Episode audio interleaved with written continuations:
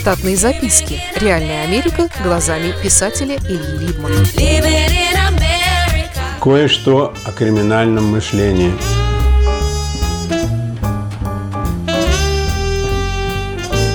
В одном из моих предыдущих подкастов я в легкой иронической форме рассказал, что в целом американцы прямолинейные и добродушные люди и рады помочь, если это в их силах.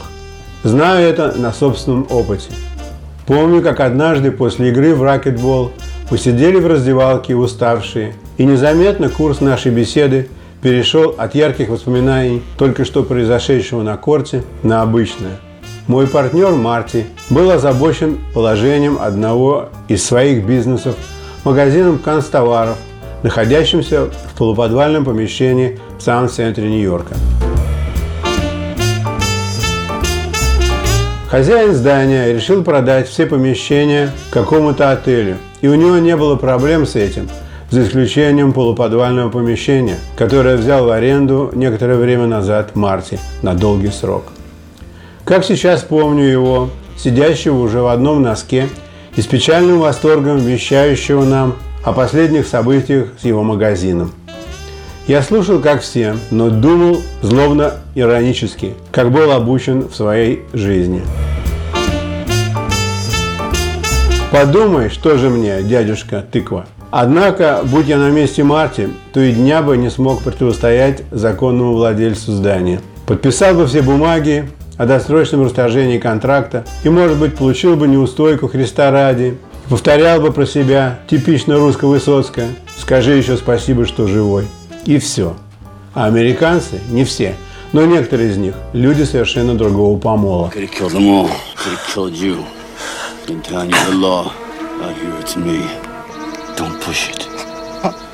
Don't push it, I'll give you a war you won't believe. Let it go. Go. Например, мой Марти был сыном учительницы – Отца он потерял в раннем возрасте. Был типичным разгильдяем в свои молодые годы.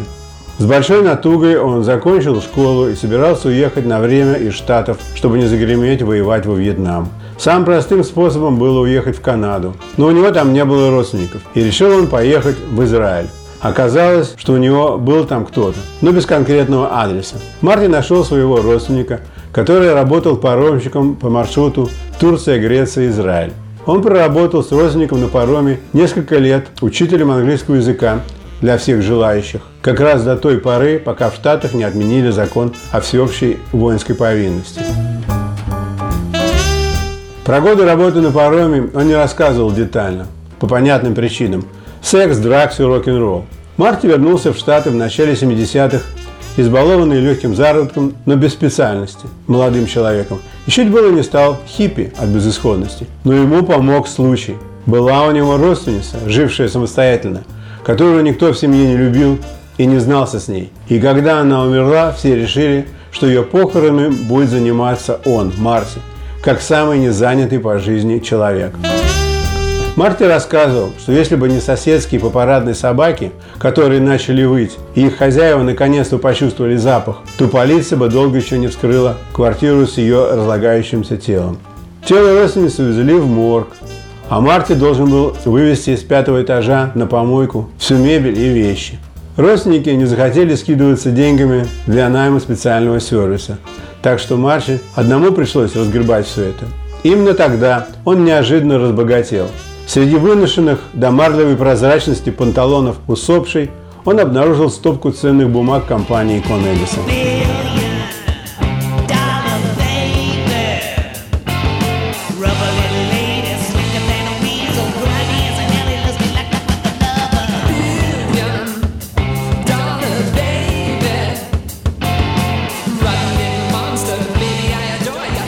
Конечно же, он не собирался ни с кем ими делиться. И продал их, и купил себе первую половину хозяйственного магазина.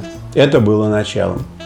Что касается его магазина констоваров в полуподвальном помещении, то он составил документ, согласно которому домовладелец, выселяя его из помещения раньше договоренного срока, лишает его, Марти, бизнеса на ближайшие 19 лет и значит должен выплатить не просто неустойку, а предполагаемый доход от работы магазина за все эти годы. Там в раздевалке спортзала мы все улыбались его истории с доходом на 19 лет вперед. Когда дошла очередь до меня поведать, что произошло в моей жизни, я сказал, что завтра не работаю, что нас сократили один рабочий день в неделю и, соответственно, 20% жалования. Мартин мгновенно среагировал на мои слова. У него кто-то спрашивал частного детектива на день в неделю. Можно и без ношения ствола. Пока мы мылись в душе, он вспомнил, кто именно спрашивал. Это был один из владельцев мясных складов Дакота. Он как раз заканчивал свою игру в эти минуты и должен был появиться в раздевалке. Так оно и случилось. Марти познакомил нас, и уже следующим ранним утром я несся по спящему Нью-Йорку в догонку за мясным траком. Я гениальный сыщик, мне помощь не нужна. Найду я даже прыщик на теле у слона.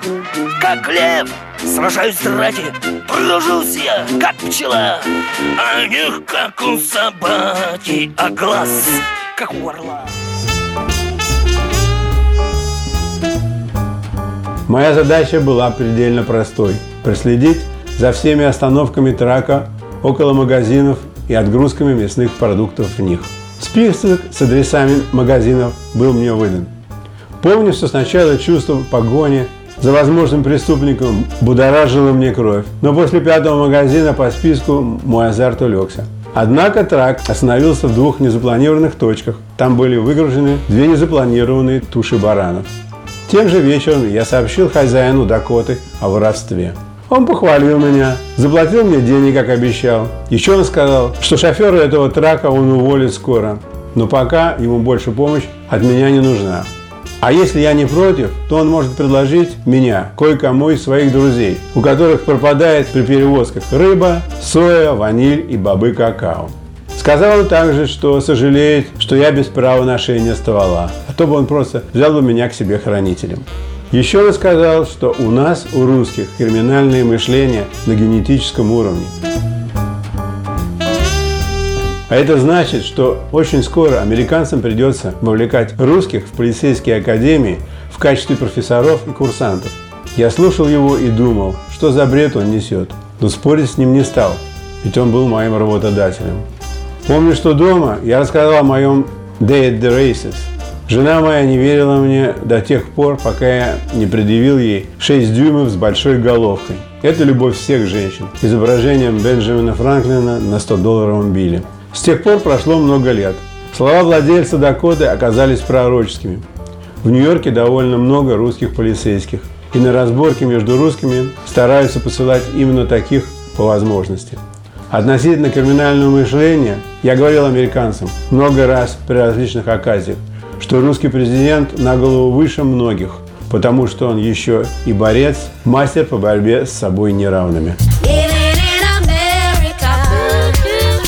Штатные записки. Реальная Америка глазами писателя Ильи Либмана.